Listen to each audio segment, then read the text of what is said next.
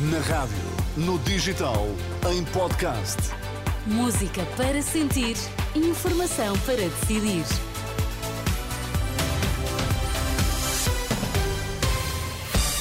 Os destaques nas notícias a esta hora. Violência doméstica, a PSP registrou mais de 13 mil denúncias e fez mais de 800 detenções desde o início do ano.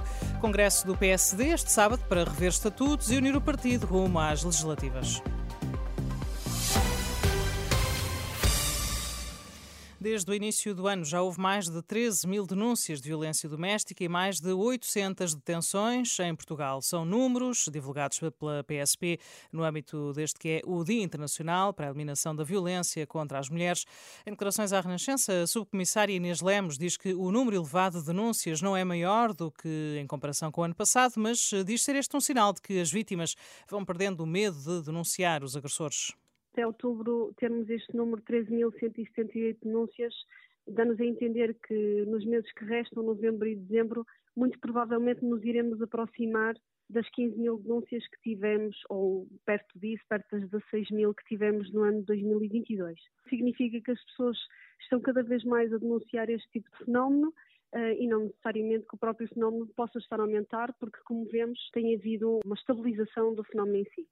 A subcomissária Inês Lemos, ouvida pelo jornalista Alexandre Abrantes Neves, o Dia Internacional para a Eliminação da Violência contra as Mulheres vai ser assinalado hoje com marchas e manifestações em Lisboa, Porto, Coimbra e também Leiria. Segundo o Observatório das Mulheres Assassinadas da União de Mulheres Alternativa e Resposta, o MAR, 23 mulheres foram assassinadas em Portugal desde o início do ano e até dia 15 15 deste mês.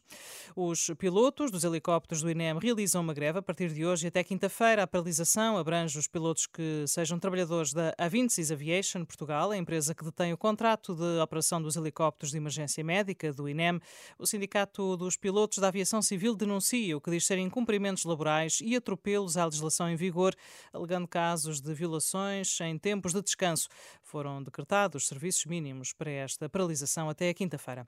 O Congresso Extraordinário do PSD este sábado em Almada é o tudo por tudo de direção para manter o partido unido em torno do líder Luís Montenegro antes das eleições legislativas antecipadas de março.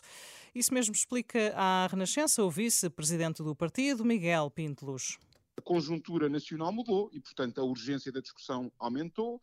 É necessário, claro que há eh, eh, eh vontade maior se apresentar um projeto alternativo, mas penso que este não é o momento, este é o momento de arranque uh, de uma união que se quer ainda maior à volta do, do, líder do partido, à volta da estratégia do líder do partido, e por isso mesmo uh, é que uh, esperamos e espero que o próximo Congresso, o próximo sábado, possa ser esse espaço Miguel Pinteluz, em declarações à jornalista Susana Madureira Martins, o vice-presidente do partido afasta ainda a vontade do PSD em aproveitar no Congresso ou em campanha para usar o caso influencer como argumento. Pinteluz admite que se fala de justiça, mas uh, diz da reforma que é necessário fazer neste setor. O Tribunal de Instrução Criminal do Porto determinou na última noite a imediata libertação de 17 dos 19 arguídos detidos no âmbito da Operação Gota d'Água, que investiga a falsificação de análises de água destinada ao consumo humano. A notícia é avançada pela agência Lusa.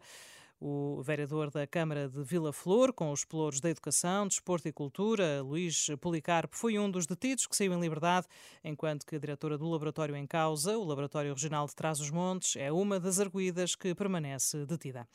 Futebol, o Porto segue em frente na Taça de Portugal, goleou na última noite no estádio do Dragão o Montalegre por 4-0 numa partida da quarta ronda da eh, competição. O Vizela qualificou-se para os oitavos de final, venceu o Estrela da Amadora por 2-1. Hoje o Benfica vai receber o Famalicão na luz.